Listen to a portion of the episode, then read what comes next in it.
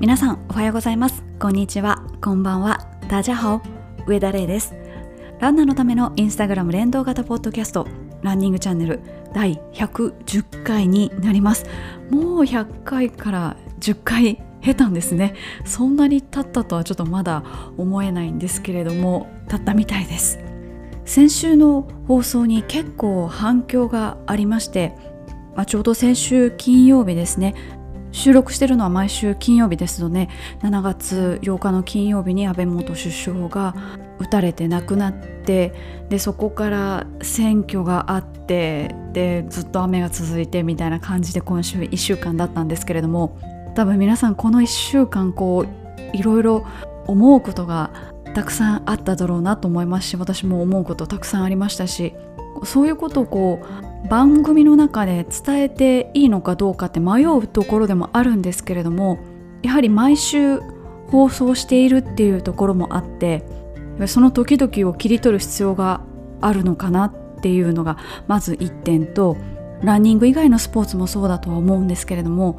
ランニングはこう単純なスポーツ単純な動作の繰り返しだからこそその走ってる時に集中したりとかいろいろ考えたり皆さんもされると思うんですが、まあ、そういうスポーツなので、まあ、メンタル面と切っても切り離せないとかこうそういう部分もあって私自身も市民ランナーですしお伝えする方がいいかなと思って自分自身後になって聞き返すことはあんまりないんですけれどもなんか小学生の絵日記的な要素があるというか絵ではなくて音声なんですけれどもきっと後々何年か後あなんかそういうこともあったなああいうこともあったなっていうのを過去の放送を聞いて思い出すっていうのは私もそうですしリスナーさんの皆さんもそうかなと思って今起こってることとか感じてることもお伝えしました。ただ基本的なスタンスは変わらないので今週も冒頭はこのコーナー行きたいと思います。今週のリスナーさんです。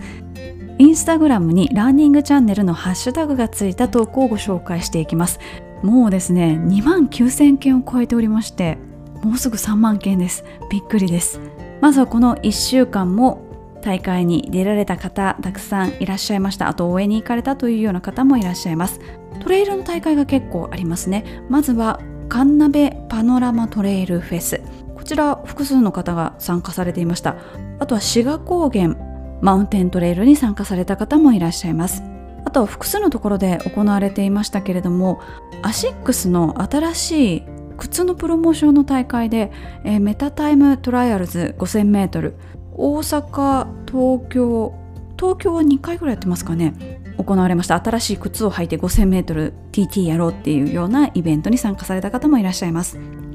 あとは岡山で行われました第1回パークオリエンテーリングという大会オリエンテーリングの大会ですねが行われています。またこんなの届きましたよということで富士五湖のウルトラマラソンの T シャツが届きましたということでこちらはノースフェイスの T シャツでした。ほんと切に希望したいのが普段でも着れるというか普段の練習中でも着れる T シャツ求むですよね。そういう意味では富士五湖の T シャツかっこよかったです。あとは海外の大会に出られた方もいらっしゃいます。オランダで24時間走の大会に出られたということで20.5時間走られたということで24時間走はロングの大会としてちゃんとあの日本でも大会が行われたりとか世界選手権があったりします。ただ本当に24時間走は辛そうです。ほとんどの方に胃腸障害が起きるのとあと24時間走り続けるのでやっぱり天候の変化が激しいというか、まあ、昼間と夜で全然気温が違いますしあと睡魔との戦いもありますしあと何より結構単純？大会によってはあのトラックで24時間走をすることがありまして私台湾で見たことあるんですけど何時間か1回にですね逆回りをするんですよね多分。三半規管とかおかしくなっちゃうからだと思うんですけどトラックで24時間走やるんですよ。で日本の大会も応援に行ったことがあるんですけどもうずっっと走り続けてる人に頑張れとか本当に気安く言えないというかもう別世界にいる人たちみたいなそんな雰囲気を私は感じて本当に気軽に声かけれなかったです。なんか拍手を送るぐらいしかできなくってそれぐらいなんか雰囲気もピリッとしているというか真剣というかいや時間走は本当に本当に大変だと思います。お疲れ様でした。さて海外の大会に参加された、まあ、現地にの方に住んでヨーロッパに住んでらっしゃるということなんですけれどもやっぱり海外に行かれてる方ちょくちょくいらっしゃいますね。ちょっとまあコロナ日本で増えてますけどあんまり制限されてないので、まあ、出張とかで海外に行かれてる方なんかもいらっしゃいます。タイに行かれて現地で走られたという方もいらっしゃいます。あと安倍元首相の事件もあって海外でこう日本に対してメッセージを送るというか海外のあるところでは橋がその日本カラーに照らされていたというような投稿も拝見しました。台湾なんかはあのすごく親日な国なので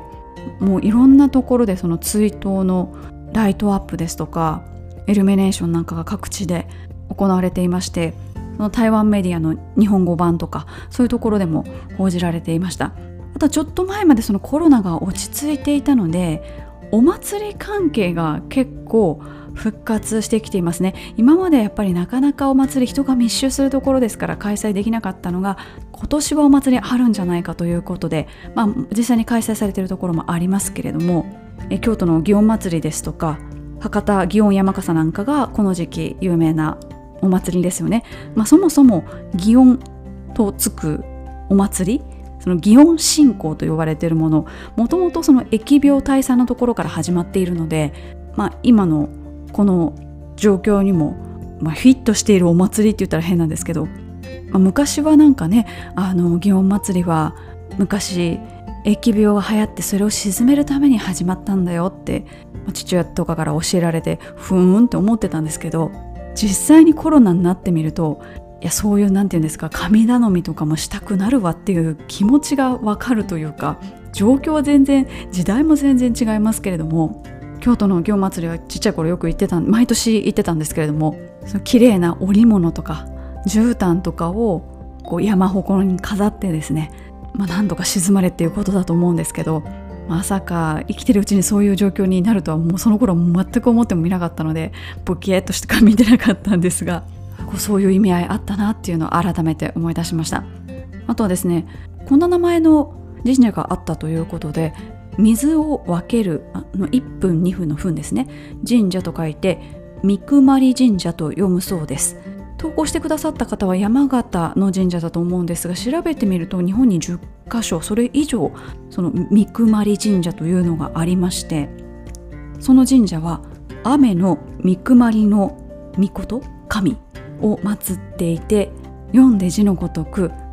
水の分配を司る神様なんだそうです。いろんな神様いますね。この山形の神社は昭和初期に建てられた比較的新しい神社で、まあ、この地域で以前水害があったので神社を建てたってことらしいんですけれどもいや神社っていうか神様めちゃくちゃいるなって思いましたね。体系だって学んだことはないんですけれども、ま、ずっとアルバイトで巫女さんしてたのでどういう神様祀られているかとかいつ頃建てられた神社かとかすごい気になってしまうので調べてしまったらまた新しい神様を見つけてしまったという感じでそういう神社もあるそうです。そして神社で行われることも多いんじゃないかと思います。そろそろ始まるんですかね。夏休みのラジオ体操です。東京都心の本当に都心の神社であの古風なというか昔ながらの夏休みラジオ体操大会みたいな看板が立っていてわ懐かしいなって思いました。私子供の頃は全然早起きできなかったので夏休みのラジオ体操は行って1日2日ぐらいですかね。結構やってる公園が遠かった気がします家から。そこはまああの言うわけにはならないんですけど全然参加してなかったなって思います、まあ、あの朝の6時半から NHK のラジオ第一でそのいつもラジオ体操やってるんですけどそれまではこうその前後はニュース番組やってるんですよね。でいきなり6時半になるとあの音楽がスタートして何て言うんでしょう。テンションの変わり方がすごいというか音量そんなに変わってないと思うんですけどなんか音量が大きいようにも聞こえてすごいびっくりするんですけどあれはあれでこう毎日毎日やっている番組なのであの6時半のあの切り替わりがなかったら逆に変な感じになるんでしょうね。こうたまにね朝ランなんかでその時間帯走ってたりするとやっぱりお年寄りとかが集まって体操されてるエリアとかもありますしね。ラジオ体操皆さんはいかがでしたでしょうか。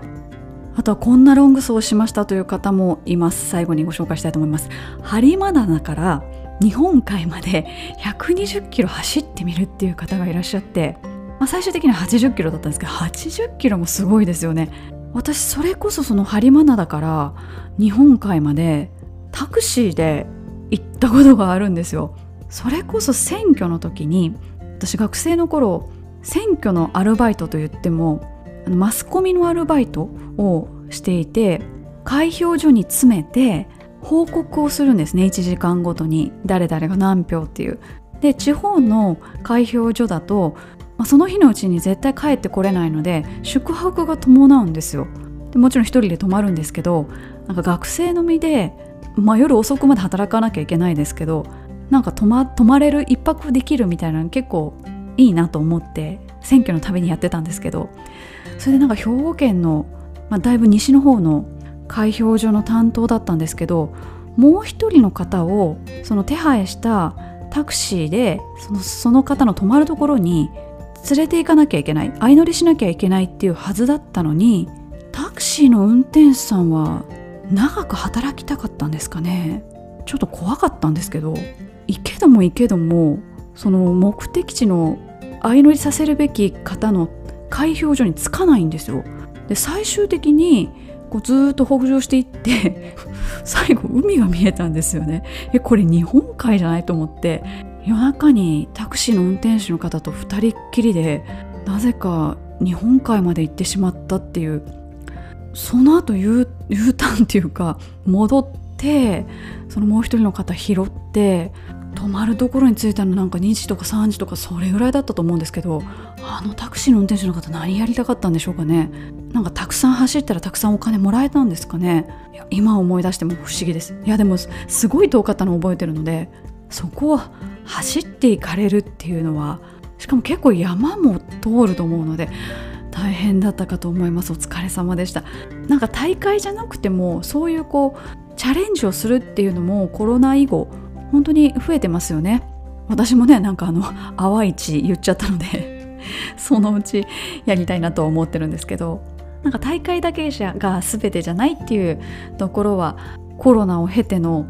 こうランナーの皆さんの気持ちの変化ってあるなっていうふうにも思いました。さて今週も誕生日記念日迎えられた方いらっしゃいます。まずは47歳の誕生日を迎えられた方。ただ足が腫れてしまったということなんですがお医者さんに見てもらって注射を打ってもらったらすぐ良くなったということで良かったですね。あとはインスタの投稿が400回目という方もいらっしゃいます。継続は力なりとはこのことだと思います。これからも続けていってください。そしてランニングチャンネルのハッシュタグよろしくお願いします。私は漏れなくいいねしますし投稿はちょっとっていう方もですねインスタグラムでランニングチャンネルとカタカナで入れていただきますとそのハッシュタグ検索に出てきますのでこの番組を聞いてらっしゃるリスナーさんが普段どんなアクティビティをされているか見ることができますのでぜひそちらも覗いてみてください。以上今週のリスナーさんでした。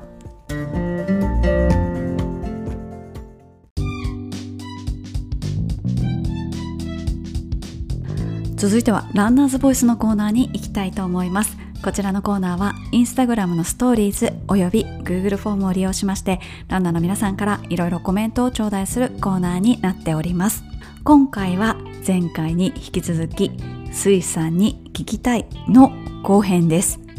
後編もいろいろスイちゃんに聞きまくっておりますのでどうぞお楽しみください。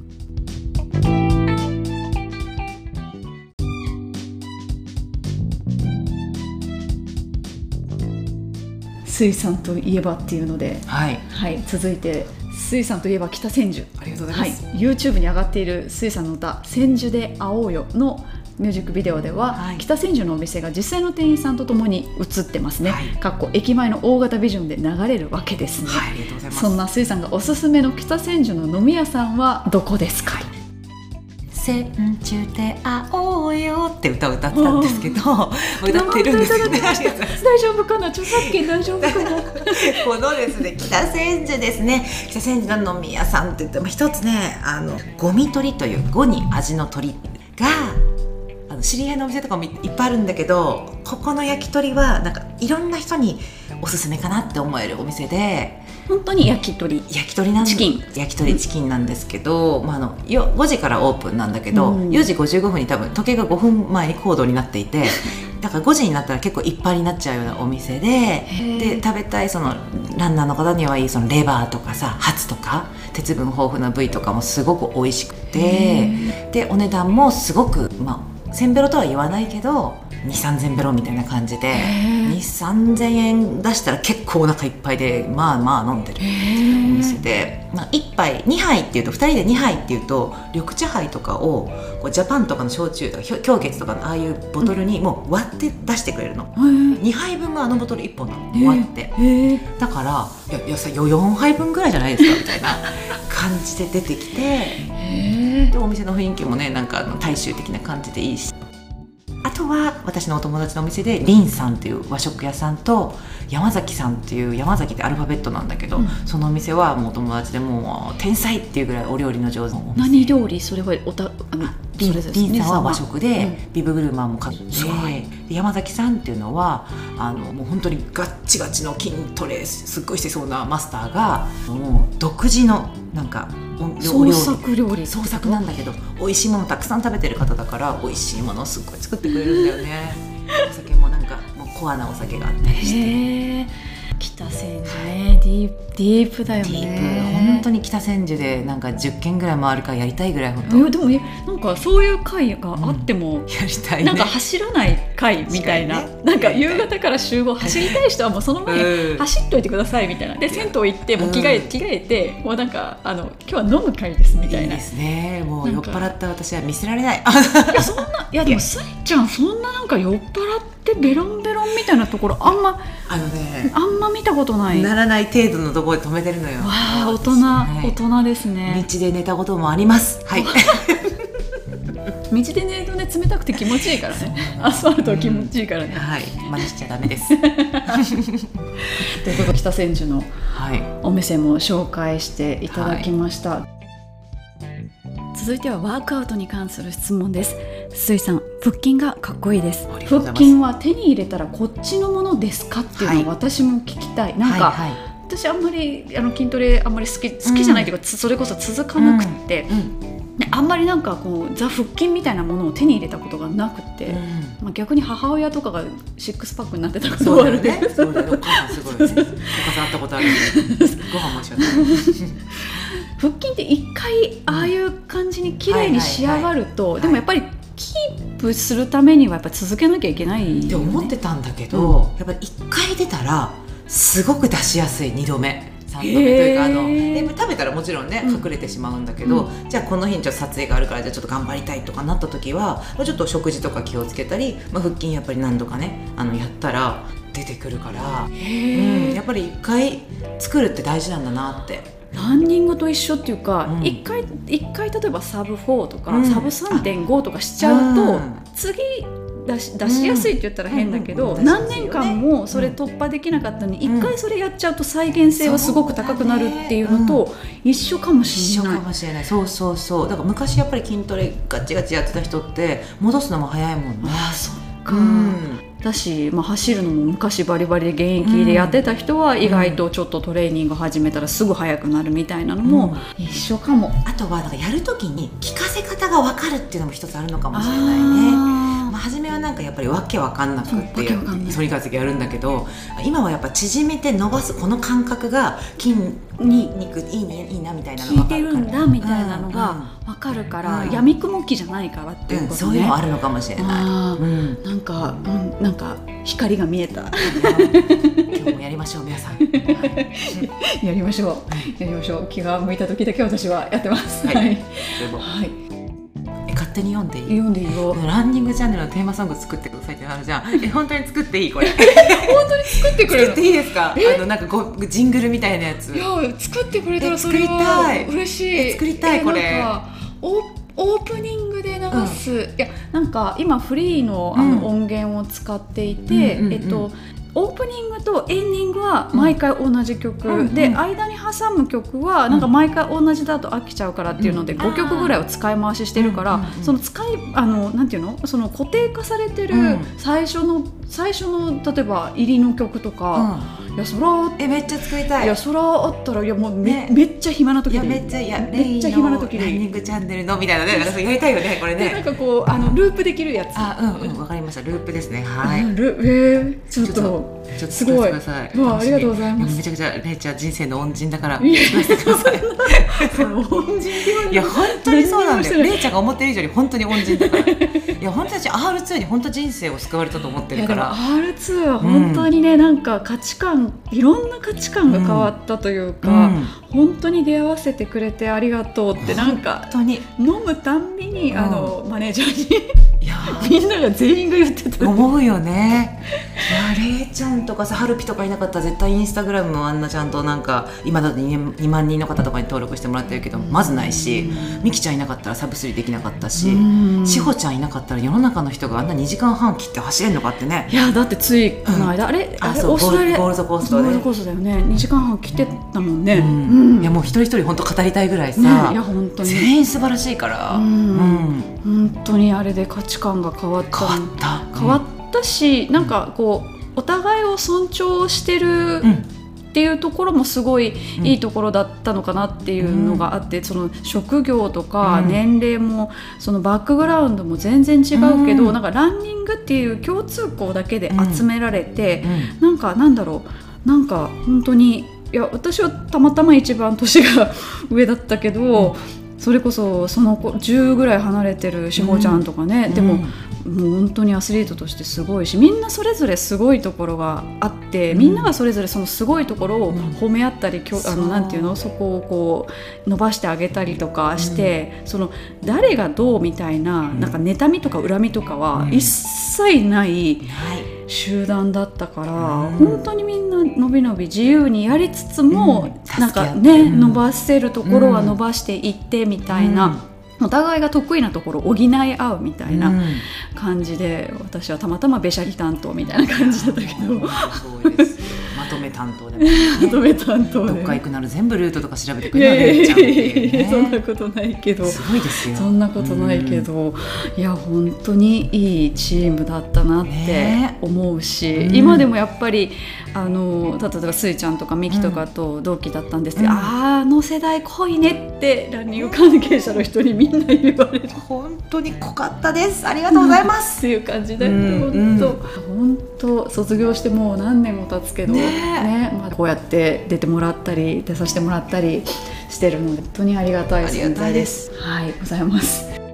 続いてはちょっと、はい。シンガーであるスイちゃんの方にちょっとフォーカスをさせていただいて、はい。こんな質問もいただいてます。歌を作る時は曲が先か詩が先かどちらでしょうかって、私一緒なんですよ。一緒なの？あのねこう歌ったりしながらメロディーをつけてってでちょっとずつ書き込んでってでメロディーつけてってで初めは本当大体メロディーと歌歌詞が一緒にこう出てきてそれを修正していくのはもちろんするんだけども、うん、ええっと曲作る時は楽器は何、なんか初めはねあのなんかなんかアカペラじゃないけどなんか自転車乗りながら本当なんかこうメロディーが出てくることが私多くてでなんとなくそれボイスメモとかに入れたりして、でちょっとギターだったりピアノでコードで当て込んでって、でだんだん膨らませていく感じが多いかな。そのふ浮かんでくる最初に浮かんでくる部分も別にその A メロ B メロサビみたいなうん。のが特にどっか場所があるわけじゃなくていきなりパンと出てきたものから、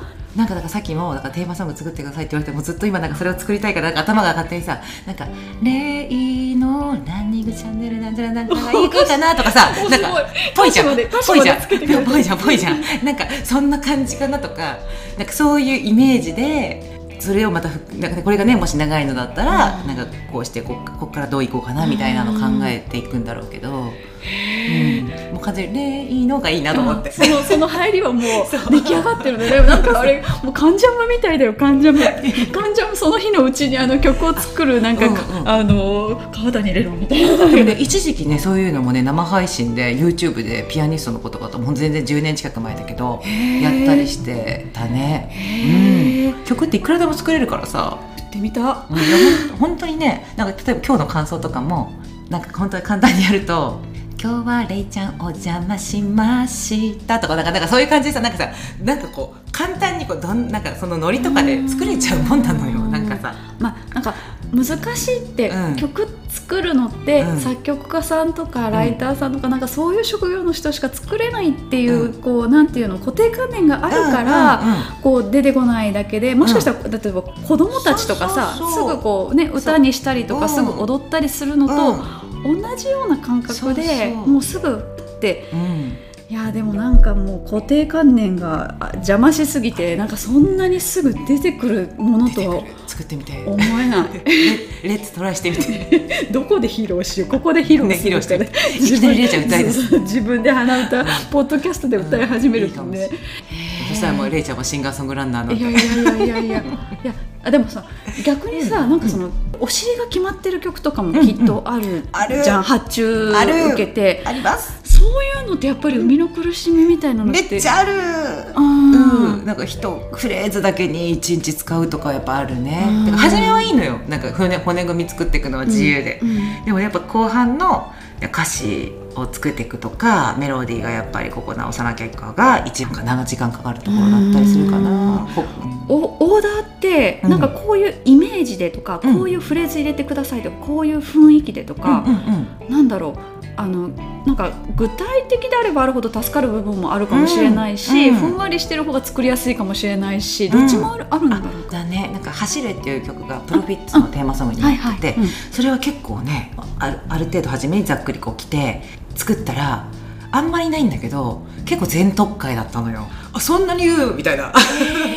もっとカラオケで一緒に歌える感じがいいですみたいなのとかいろいろあって。えー。そう。おおと思ってそう結構なかなかないぐらい直しました。えー。でもそれでおかげさまでなんかいいいい曲とか自分も、あのよりやっぱりいい曲になったから、なと思うけど、えー。いや本当今カンジャムみたい。本カンジャムみたい。当本当？本当カンジャムみたい。もう村上くん村上くんのの気持ち毎週毎週見てるから。あそうあそっか、うん。へえいやだからそういう話を聞くと、うん。やっぱりそういうなんていうのクリエイタうん。ーなんだなっていう、クリエイターの一面を知ることが。出していかなきゃね。知らないでしょみんな私が歌作ってんの。や。ちゃんと作ってるよ。いやなんかなんかねそういう生みの苦しみみたいなのを知ら知らないっていうかまあそういうのを出すのは柄じゃないって思ってる人たちもたくさんいるかもしれないし、うん。なんかこう出来上がったものしかあの、うん。ね我々は見聞きしないから、なんかその過程にどういうのがあるんだろうっていうのはだからさっきのその同時に出てくるうん。同時に出てきてそこからこう、まあ、回り固めていくのかこうもう少ししていくのかわかんないけどあそういう作り方なんだと思って。うん。いろんな人がいるけどね本当に、うんうんうんうんうんあすごい初めて聞いた。そうそんな感じです。はい。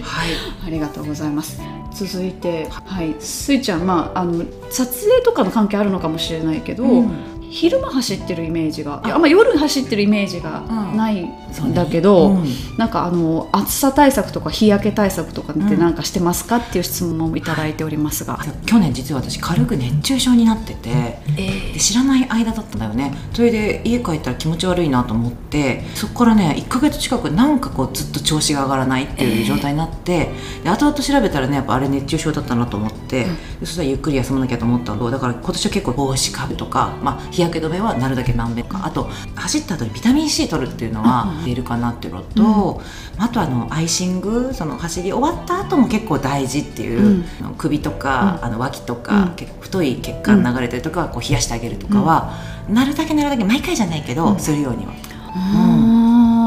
そうなんか熱中症って本当こ後遺症っていうか長引く時もあるし、知らないうちになってたっていうのも結構あるし、本当に怖い、怖い。本当に自分はならないと思ってたからでそういう尾藤智美ちゃんもさレースでうん。倒れちゃったりとかもあったじゃない、うん。あんだけ鍛えてる方が、だからやっぱりねみんな自分ごとと見ながら気をつけ水分取るとかね気をつけた方がいいかなって。うん。うん。今年特にね、うん。今の段階でももうすでにめちゃめちゃ、ね。めちゃめちゃ暑いから、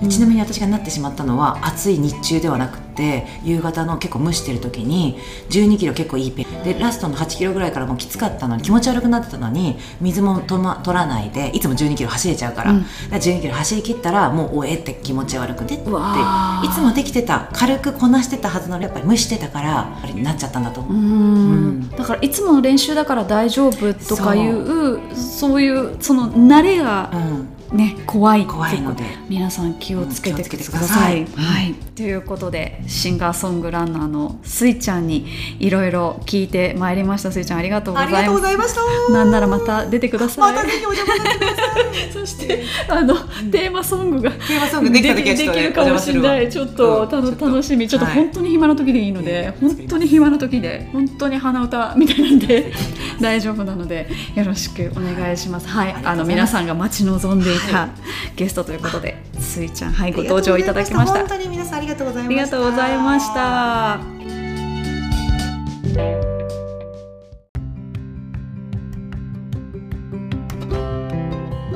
それでは教えてガーミン先生のコーナーに行きたいと思いますこちらのコーナーはガーミンマスターの私がガーミンの楽しい使い方ですとか面白い機能をお伝えするコーナーになっております。今回のお題はシューズを登録しようです。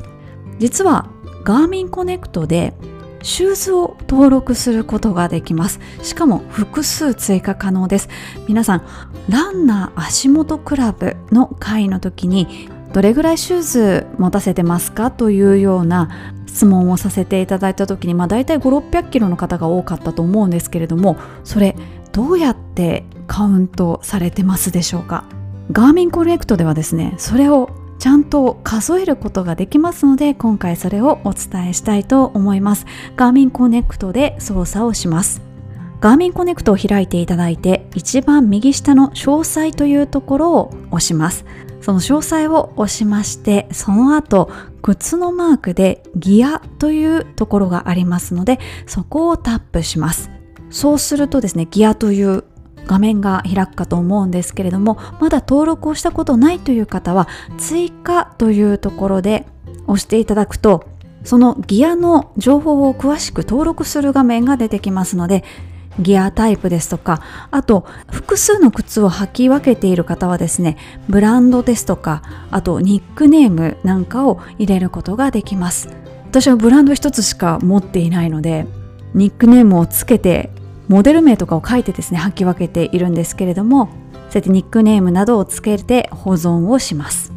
同じ要領で複数の靴を追加することが可能です。では次どのように記録されていくかと言いますと一番最初に登録されたものが優先順位が高いものとして記録がされます。アクティビティを行いますと、まあ、いろんなところから行けるんですけど例えばマイデーからその日のランの情報を表示させます。そうするとガーミンでよく見るですねタイム距離カロリーこう3つのこう円みたいなえっと、その下に地図が出てくるかと思うんですが、それもう少し下に行っていただいて、一番下に行くとですね、ギアが何かというのが出てくるかと思います。デバイスの下のところです。で、もしその日、プライマリーの一番優先度の高い靴じゃない靴を履いた時にはどうしたらいいかと言いますと、ランを編集する画面を開きます。ランを行ったアクティビティの画面を開いていただいて、それの右上、点々点が縦に3つ並んでるところを押してギアの追加削除というところを選びます。そうすると登録されているギア一覧が出てくるかと思いますのでその中から今日履いた靴のところをチェックをしていただいて保存をすると先ほどのランを行ったアクティビティの画面に戻ります。一番下を見ていただくとギアが選択したギアに変わっているはずです。もし優先順位度の高い靴がですねもう裏が減ってきて捨てなきゃいけないというような時になったら最初にお伝えした詳細からギアに行っていただいて登録する画面のところから編集を押して削除なり除外をしてください。削除だけじゃなくて除外っていうのもありまして除外を押すと画面コネクト上には残るんですけれども選択できないようになります。なのでどの靴でどれぐらい走ったのかをこう見れるように残しておきたいっていう場合は削除じゃなくて除外を押していただくとよろしいかと思います。なかなかね正確にこの靴でどれぐらい走ったかっていうのをつけるのって大変なので、まあ、ずっと同じ靴を履いてらっしゃる方だったらいいかもしれないですけれども多くの方が複数の靴を使い分けて履いてらっしゃるっていう方が多かったので靴の管理もガーミンコネクトでやってみてはいかがでしょうかということでご紹介しました。さて最後に以前もご紹介しましたがガーミンアジアバーチャルラン。この週末7月の17日の22時までファーストステージであります脂肪燃焼ラン行われています。日本国内では1300人以上の方が参加されていてアジア全体では8500人以上の方が参加されています。参加費無料でガーミンを持っている方でしたら誰でも参加できますのでガーミンコネクトとガーミンスポーツアプリ必要ですけれども無料ですのでぜひぜひ参加してみてください。あとインスタグラム投稿キャンペーンも7月の31日まで行われていますのでこちら抽選で100名様にガーミンオリジナルのサンバイザーが当たるということで100名って結構ガーミン史上かなり大規模なキャンペーンだと思うんですけれどもぜひぜひそちらの方も応募してみてください。詳しくはガーミンのホームページ開催中のキャンペーンというところに詳細が載っていますので気になる方はチェックしてみてください。ということで以上教えてガーミン先生のコーナーでした。